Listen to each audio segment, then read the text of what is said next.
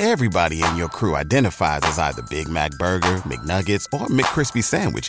But you're the filet fish Sandwich all day. That crispy fish, that savory tartar sauce, that melty cheese, that pillowy bun. Yeah, you get it.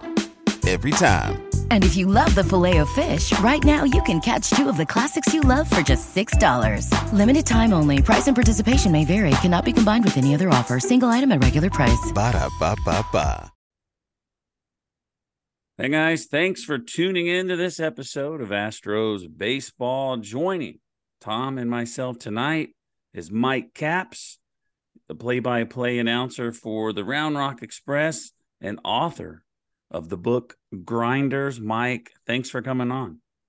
Rob, I'm going to tell you, it is exciting. I've, watched some of your podcasts, and you two do a great job, and and it's really exciting for me to be on it. I've got so many friends there in Houston, and so many friends out in baseball just uh, that are not necessarily Astros fans that watch to keep up with the Astros. So it's it's real exciting for me to be on with you, and I'm really really pleased you chose me. I appreciate that. We, we're glad you're on. Uh, before we get started, oh yeah, this is the first question. Let's get to it. So, okay. So last season, I, I read this researching you. You called your three thousandth game for the Round Rock Express. How How's it feel to reach that milestone? And also, you're you're the only one that they've ever had in the history since 2000. Well, you know, there have been a couple of substitutes when I had to be gone. I haven't missed. I, have missed six games over 23 seasons. Wow. So um, it, it's. I tried to think of it as um, I didn't chart this day by day. The PR people in Round Rock did that, and they put on a great little ceremony for me in uh, on April the 24th of last year. I didn't start out trying to do 3,000 games. I got out of the news business. I just needed to get out. I'd had some. I had had had some real serious mental issues uh, having seen people blown up from the time I was a young cop beat reporter in Houston all the way through CNN and covering wars and stuff. And, and I, it just came to fruition. Uh, I just, I, I, just exploded inside and had to go get rebuilt and did. And baseball's such a huge part of it. And I've always given thanks just to be able to do it. You know, it's, it's, uh, I've had, I've had the chance to fill in for the Astros, fill in for the Rangers, and fill in for several games on ESPN radio, major league games. So it's it's it's a blessing to get to do it, given where I came from and the news background that I came from. That put me in, I hate the term harm's way, but it did uh, for so many years. And gosh, it's a blessing to do it. And three thousand. Somebody asked me that well, Albuquerque was there, and Albuquerque's announcer is also a published author. He said, "Are you going to go for four thousand? I said, "That's six more years, and I'm I'm 71, going on 35. So let's see, I'd be 70, whatever. Uh, I'd be 41. Yeah, I could do that. It, it's going to take six more years, and I, would be up for that. He said, "What about 5,000?" I said, "What about you taking this money I'm going to give you and go buy a beer and leave me alone?" There you go. Five thousand. I mean, I, that's that's a lot. But you know what? I, I found through life that when you find your passion, and this obviously you can ask my wife and kids, and grandkids. This obviously is it for me because it, I played in college, had a chance to sign and didn't, and it it God just takes us through such miraculous uh, experiences, and it just came back to me in in a special way. And gosh, if you think working for Nolan and Reid and Reese Ryan is isn't special to me, it really, really is. So, Mike, I got to know. Uh, obviously, you had the background with the broadcasting and stuff like that, with you know the news. But how did somebody get into like calling major or minor league baseball games? Is that like you just go apply for it, kind of show up to the ballpark? Hey, I want to do this. You got to know somebody. How did that? How did that happen? It is such a long story. It probably deserves a book, but I'll, I'll try to give you the Cliff Notes version. I was raised uh, in a town of 1500. And to take you through a quick journey, uh, the weekend that Kennedy was assassinated, I was 12 years old. And I had already been in Bill Mercer's broadcast booth doing minor league games in Dallas Fort Worth. He and he and my dad were great friends. Uh, so I was comfortable in a minor league baseball booth. I was more comfortable on the field playing all the way through college. Back up 12 years old, walk in. I was invited in, my dad and I were invited into the CBS affiliate newsroom in Dallas the day after Kennedy was shot. And the way this thing worked out, uh, a fellow that we just lost about four years ago, a guy named Bob Huffaker, was a reporter there. And he said, there, he said, I, you know, we've been hanging out with your dad, uh, deer hunting up in Fairfield for years and here you are, 12 years old, and you're walking around and it's chaos. It's utter chaos. It's the day after Kennedy has been assassinated. These reporters just running crazy, cigarette smoke when everybody was smoking in those days, throwing film cans, trying to get film processed and on the air. And he said, You're as cool as a cucumber asking questions. You know what? Three guys Eddie Barker, Bill Mercer, who at 96, almost 97, is still alive and still has the voice to do games, but it, it, and, and he's done games with me forever and, and a guy named Eddie Barker were instrumental in bringing me along. And when I got out, when I left CNN, I called Bill up and I said, I'm going to do baseball games. He goes, I'll put you through the paces. Two phone calls after I decided to do it, I was at spring training promoting my first book, The Scout Searching for the Best in Baseball. The scout who discovered Red Murff had also scouted me and wanted to sign me, and I didn't go with him.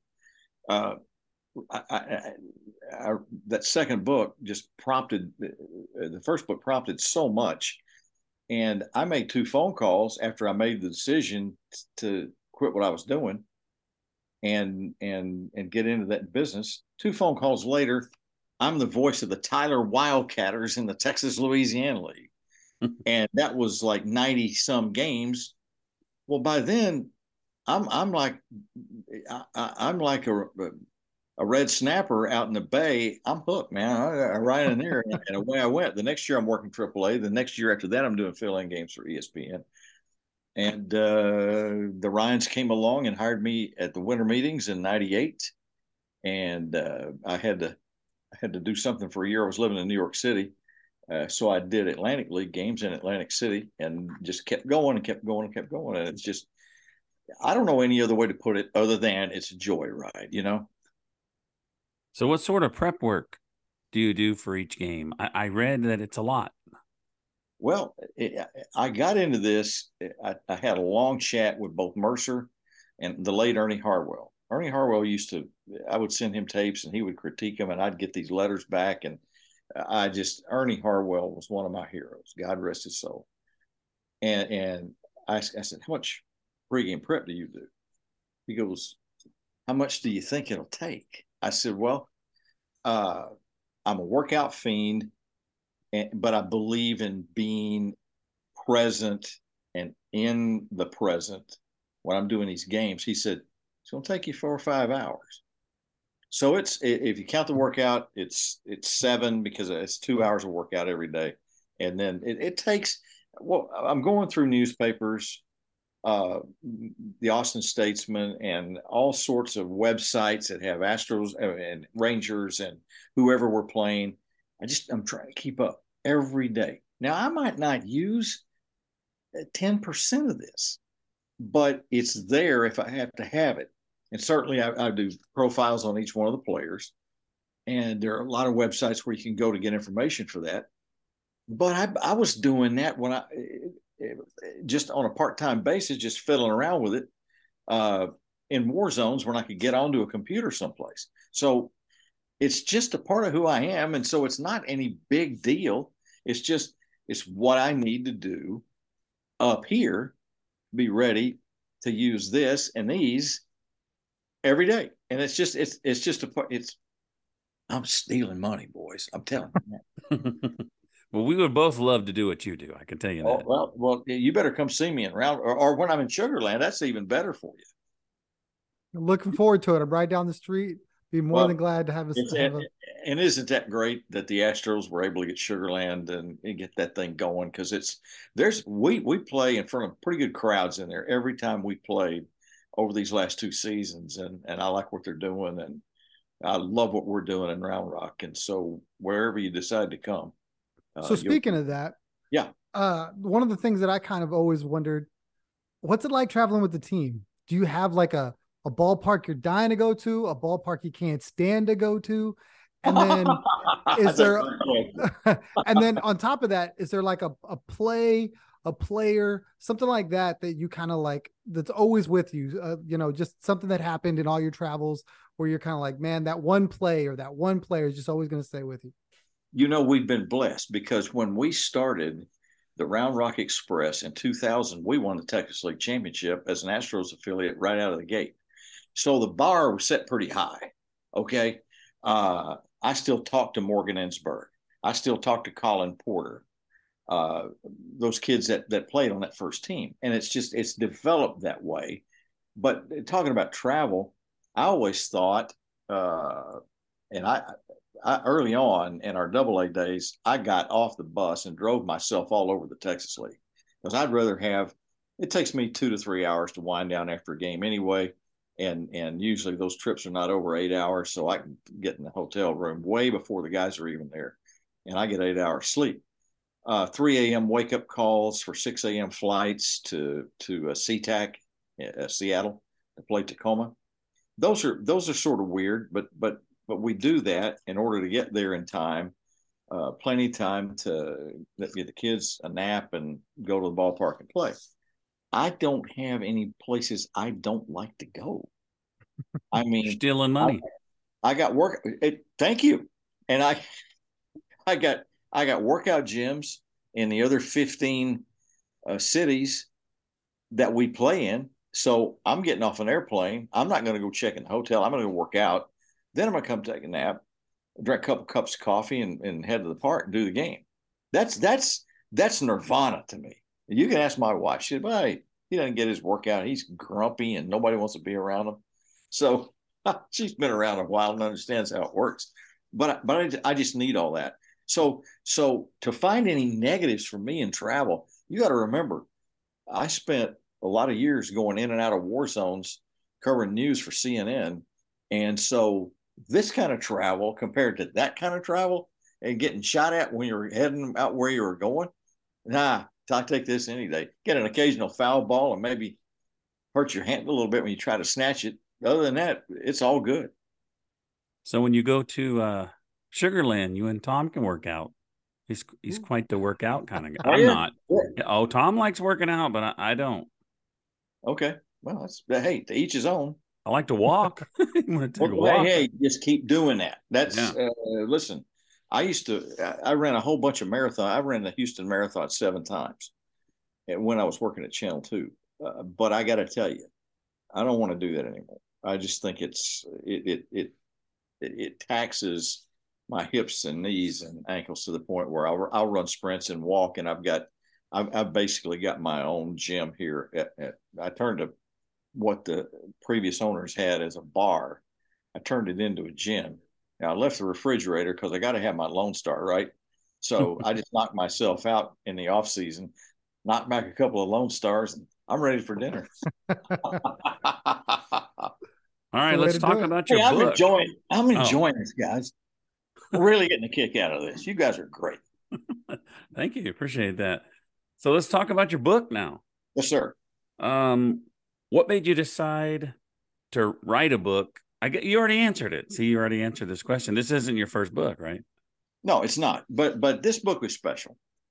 This book takes us back, and and when you read the intro, you're going to know exactly. You're going to have heard part of the story. My grandfather was a Pittsburgh Pirates prospect going into World War One. He got himself, uh, uh, unfortunately, the way the attrition was in World War One, he moved from Signal Corps to calling artillery rounds in the Battle of the Argonne Forest, the, the Meuse Argonne Offensive. Look that up. People have forgotten about that. That was as bloody as it got. And he, the pirates had told him, don't go home to Sheffield in Northwest Pennsylvania. Come to the ballpark in Pittsburgh. We'll put a uniform on you and see how you're doing. Well, he stumbled and stumbled and stumbled, couldn't play anymore because he lost hearing, calling artillery rounds but he took me to the old ballpark in Dallas, Burnett Field, which was right across the Trinity River from downtown Dallas. This thing's been gone since 1965. But I sat there with him night after night after night. I, I would go and stay with my grandparents in Dallas after my uh, little league season or pony league season or high school season was over, and we go we go to the ballpark. and he'd sit in 1959. I'll never forget this, and I write about it in the book. Where they actually did infield and outfield drills before games. We don't do that anymore. It's like, but but I was just mesmerized by the whole thing. My grandfather says that guy in left field, he's going to be something. I guess he was. His name was Yastrzemski. He was playing for the Minneapolis Millers, the Red Sox AAA affiliate. Dallas Fort Worth in those days was the Kansas City Athletics. But I looked at his score sheets and he had check marks beside like six names from Minneapolis and like four from Dallas Fort. I said, What are those check marks? He said, Those guys are going to be going back and forth between the big leagues and AAA. And you're going to see their names in the box scores. He said, They're not the big stars, they're the engine that drives baseball's bus. That banged around in my head for 60 years, literally. And in January of 18, I woke up in the middle of the night, turned the light on, my wife's just going, What are you doing? I'm, I'm writing notes about drives baseball's bus. And that became grinders, baseball's intrepid infant, which, and thank God for Branch Rickey, the third Branch Rickey, who was the president of the league. And he said, If you don't call it, he said, baseball's intrepid infantry is perfect because that's what they're bouncing back and forth. And the tales are crazy what some of these guys have gone through. Um, Freddie Patek, for instance, from Seguin, Texas, five four. Most of the scouts, Red Murff included, my cousin Billy Capps, who signed a whole boatload of guys out of Texas and Oklahoma. Too small, too small, too small. When Freddie Patek made it to the big leagues, Red was at a game uh, somewhere Kansas City Royals were playing, walks down on the field, puts his arm around Freddie and apologizes and said, I'm sorry. We all thought you were too small, and it's obvious you aren't. But that's that's these are the kind of stories we tell stories of guys. Well, Deacon Jones, that was the Astros coach, uh, hitting coach for a few years, who works out in Sugarland still to this day. He's in his 80s, but did you know he played in the Jim Crow South? When they when his team had stopped on a ro- in a roadside cafe in Georgia to get a sandwich, he ran inside. It was all white people. He had a shotgun put to his throat, scared him half to death. The next time they stop, he calls his mom and he says, They did this and that. Dad grabs the phone and says, Deacon, you there? I said, Yeah. I said, Deacon, you are not to allow any man, red, white, green, brown, I don't care, any color man, to stop you from your big league dreams and you quit crying. You got it? Are you are you stop crying? Deacon said, Yes, sir. Deacon will tell you to this day. In the interview we did, he said, That's the day I became a man. This is some powerful stuff, guys. You know, this these are guys who maybe didn't have it.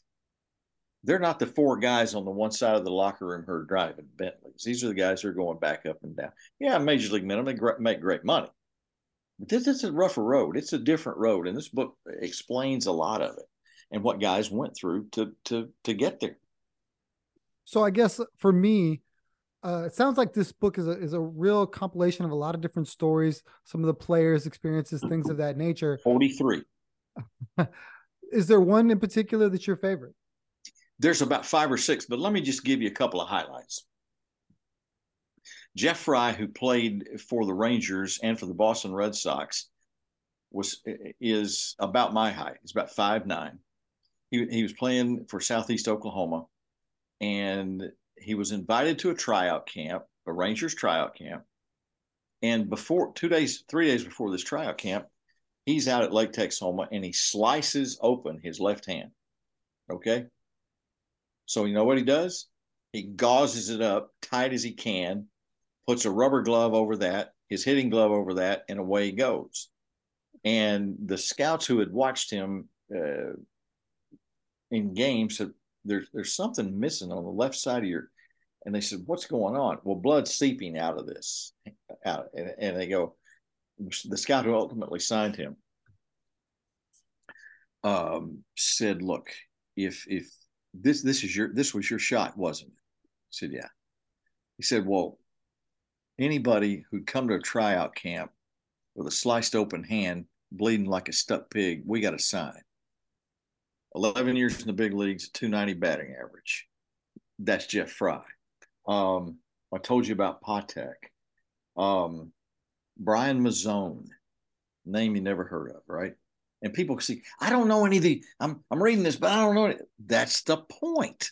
I don't necessarily want you to know them. Mazzone, when when Tom House, the ex uh, Rangers pitching coach, who brought down the wrath of all old time scouts using analytics way back in the 80s, saw this guy. He said, There is no way this kid's going to ever pitch outside of high school. Well, he pitched and did pretty well at, San, at University of San Diego.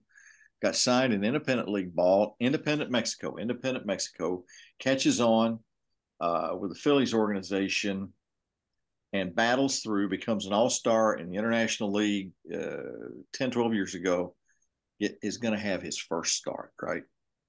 He's going to start in Philadelphia. So he gets called. He's in he's in Syracuse. He's got to drive from Syracuse to Philadelphia. Gets out of the car. It's raining. It rained all night, all the next day, and he didn't get his start. But he kept playing. Went to Korea and made a living. And now he and his wife have raised two sons, and one of them is playing at Washington University in St. Louis. And this guy does not carry a grudge. He said, I love this game too much. I came too far to hate it. What are you talking about? I mean, this is down home stuff, guys. It's really down home stuff. And I did a lot of research to make sure no book like this has been written before I ever wrote it. You got any chapters on any former Astros? Deacon Jones well, is. You said he was our Deacon is uh, Scipio, Scipio Spinks. There's. Eh, I don't know if you've ever met Scipio, but you got to make it when. I'm going to have him look for. I, I, we'll exchange some telephone information. You got to meet Scipio this guy is um, he's a man's man number one. After he finished in baseball he tore up a knee. I mean he threw as hard as seaver did. I mean a lot of scouts will tell you that. And um, harry walker and scipio didn't see eye to eye and you can go back and look at harry's history and scipio's history and you, you'll understand why. But but scipio made it tore his knee up didn't hate it when he was done with it and was a scout for the Astros and the Diamondbacks for like 30 some years, and he's retired there in Sugarland. He and Deacon go to lunch as much as they can. So, but I've known Scipio. He, he's been, I, I first met Scipio when I was a young cop beat reporter at Channel 2, and there was some, this is not in the book. So, and, and, and I'm not going to throw Scipio under the bus over this, but, but we've been friends for, gosh, what is it now? 45 years, something like that. But there, the human aspect of this is so inherently baseball and so inherently courageous. I mean, can you imagine? Um, oh, uh, there, uh, Alan um, Zinter. Remember Zinter? He had he got called up his first major league call after 15 years in the minor leagues. He was the number one draft pick of the Mets, and just bounced around he gets to the Astros organization. He's playing for he's he's playing in New Orleans. Right, this is like a year or two before we took over the AAA, and he gets his first major league call. and gets a home run in the few days he was up. Alan Zinter is one of the best. He he just was fired as a hitting coach for the Cincinnati Reds, but this is a baseball lifer. Number one draft pick could have just said, heck with it, I made the money, I'm out of here. No, no, no, no, no. That's not the way he was raised. That's not the way his dad raised him. His dad had played at the University of Minnesota. But but the whole story to him is, I'm not giving this up. I need to call him. I'm glad we talked about him because he, he somebody is going to get a really good hitting coach, whether the Reds liked him or not. He was there three years, and I'm saying, as bad as the Reds are, if you were the hitting coach there and you lasted three years, you're a pretty damn good hitter and hitting coach. And Zinter was and just a great guy. See these these these kinds of stories just just resonate with me. Jack McKeon, everybody knows Jack McKeon, uh, Trader Jack. Remember from uh, was the manager for the Marlins at age 72 was the oldest manager ever to win a World Series. He had he he played 15, 17 years, and became a player manager. Showed up at two different spring trainings for two different organizations. They promised him a manager's slash player job. And they said, We got no job for you. What are you talking about? But you think that le- he didn't quit. He didn't get mad. He's kept going. He's over 90 years old now, and he's on he's on the he, he is a an, a, and a special assistant for the Washington Nationals. Just crazy stuff. Great stuff. so, so it sounds like this book may not be the last book. Are there plans to write another one? I mean, it sounds like you got tales for days. I do. I, I do. I do. I've got I've got one that's almost in the can and ready to go. That's just uh, faith based grinders. That and and that those stories in and of themselves are crazy, crazy good. I, I turned in 471 pages to the publisher, and he had a he had an aneurysm almost blow up on him. And I had I spent the last two months. Uh, he gave me this was November the 14th last year. He gave me two months to finish this thing and get it cleaned up, and, and I just made it. And he said, uh, "Well, what happened to the grinders in grace?" I said, "Well, you made me cut something, and I had to cut." Parts of like four chapters to get and it's i think it ends up 394 404 something like that. But it's a quick read and and i'm proud of it. So yes sir to answer your question that was that was taking you around the barn to say yeah we've got we've got some more ideas. And and i've got the uh, this is uh, the co-author on this is a fellow named chuck hartenstein who was an all-american pitcher at texas and then had a 15 year career as a minor league up and down pitcher and and he was a major league pitching coach in in Milwaukee and Cleveland, I believe. He died uh, the last day of the season in 21. But I but I had told his wife who who went who passed away six months later uh, that no, as long as I was going to do grinders, Chuck is always going to be the co- listed as a co-author. My cousin Billy signed him for the Cubs, so Chuck's just like a or, or was just like a family member. So, yeah, we we dude, we got stories, and it's it's it's fun to compare and and listen to some of the stories that go on in, in these clubhouses. I don't hang in clubhouses much because I think I think these young guys need their space and they don't need a guy with gray chin whiskers hanging around and, and asking them questions all the time. Uh, so, but but yeah, yeah, we we have plans, and the publisher and I will sit down after we finish. I've got so much marketing to do yet on this. The first book, the publisher took over and did the whole marketing uh, thing and got us on radio stations. Unless you're a New York Times best-selling author now, they don't do that anymore. So uh, here's me calling up uh, talk shows all over the place. Can I be on your show? Shut up. You know, not not really. It's not that bad, but but you know, it, it, it's like we're a little bit out of season. But I've had I've had some good runs from some network TV people who may want to do some stuff on the morning shows, and once we get back towards spring training, and I'll tell you, uh, the um, SABR chapters in Texas have been great. Society for American Baseball Research. I mean, ours over here is Rogers Hornsby that I belong to. They they've been tremendous. The Larry Dierker chapters had me over twice to talk to them about the book and and about baseball in general. And then we just finished a book signing up in uh, Frisco, and the guy who is the uh, Ernie Banks and Bobby Bragan chapter head got a bunch of his people out and uh, and came to see me. So we're we're put we're pedaling this tricycle as fast as we can go, man. That's all I know to do. You know. I have two things to add.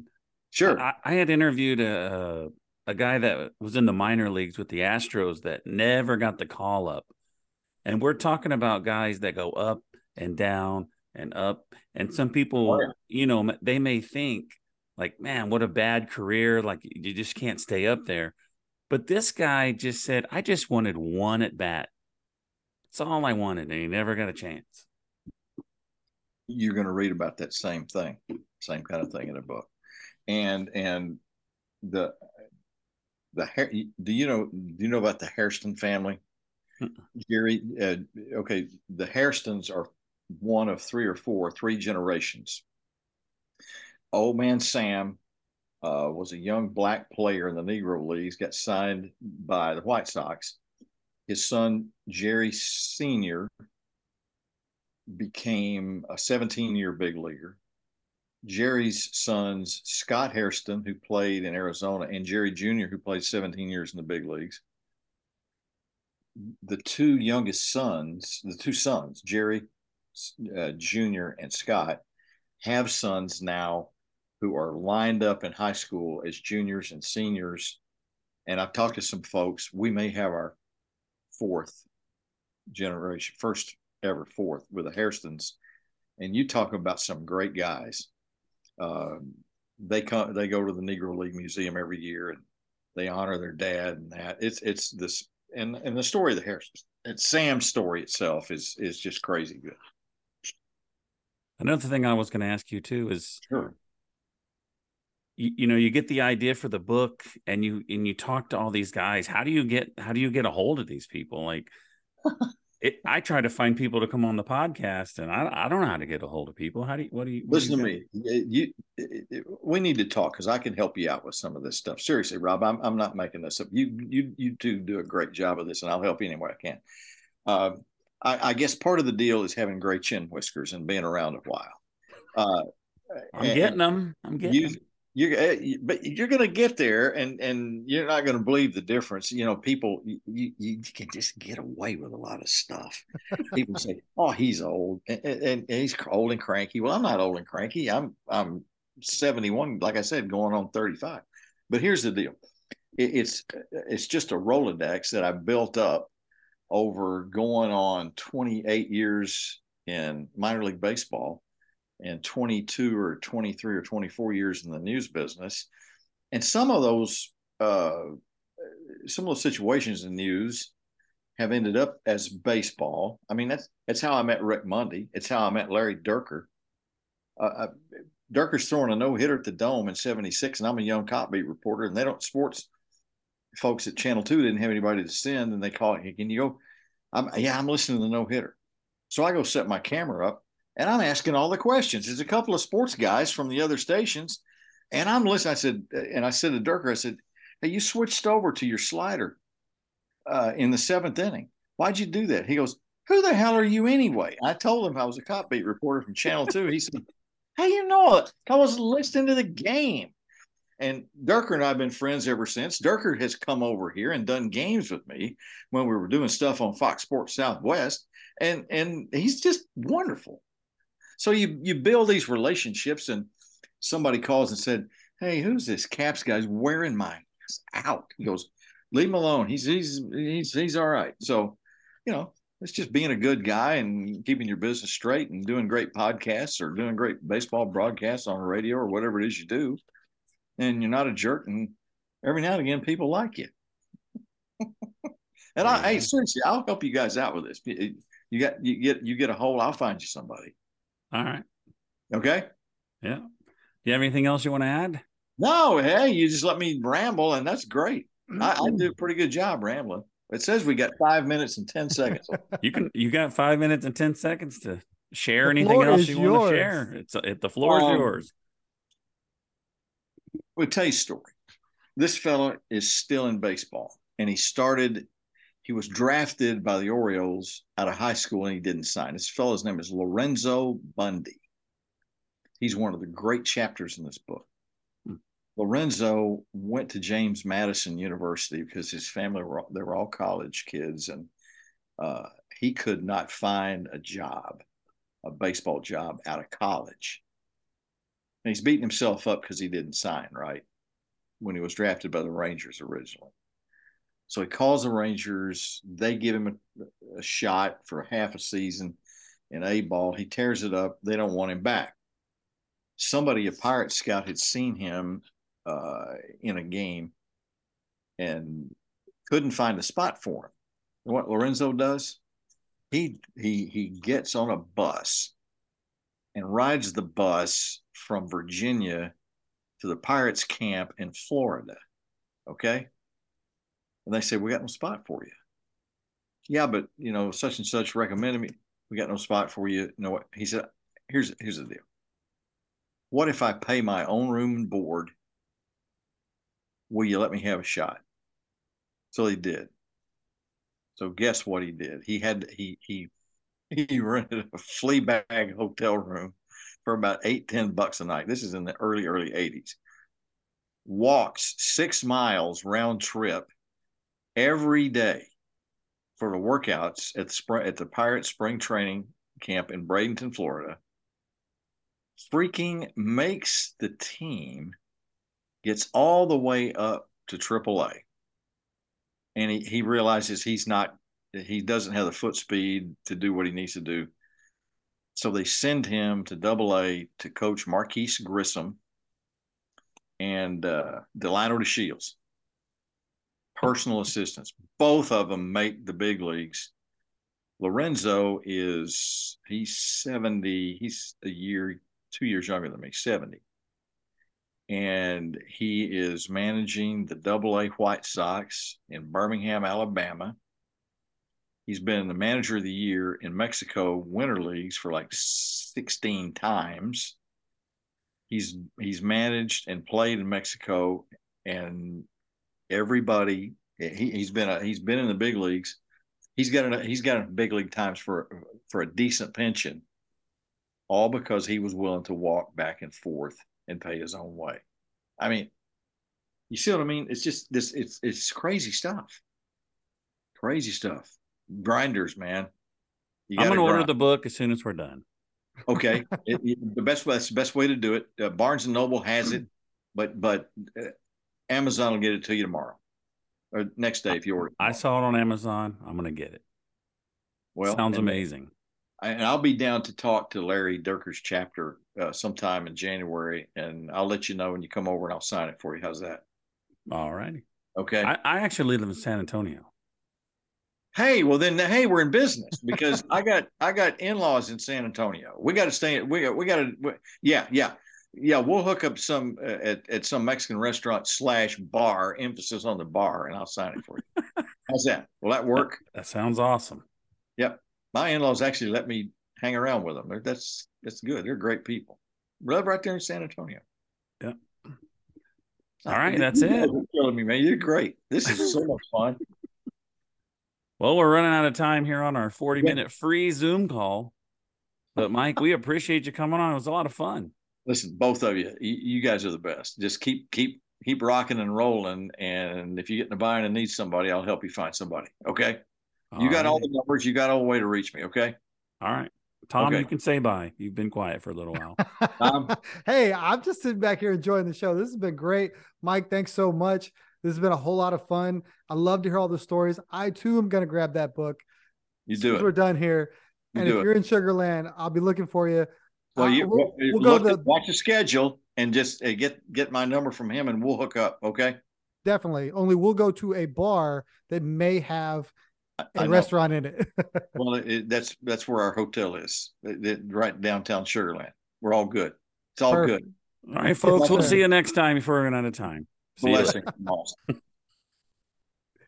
Say goodbye to your credit card rewards. Greedy corporate mega stores, led by Walmart and Target, are pushing for a law in Congress to take away your hard earned cash back and travel points to line their pockets. The Durbin Marshall credit card bill would enact harmful credit card routing mandates that would end credit card rewards as we know it. If you love your credit card rewards, tell your lawmakers hands off my rewards. Tell them to oppose the Durbin Marshall credit card bill.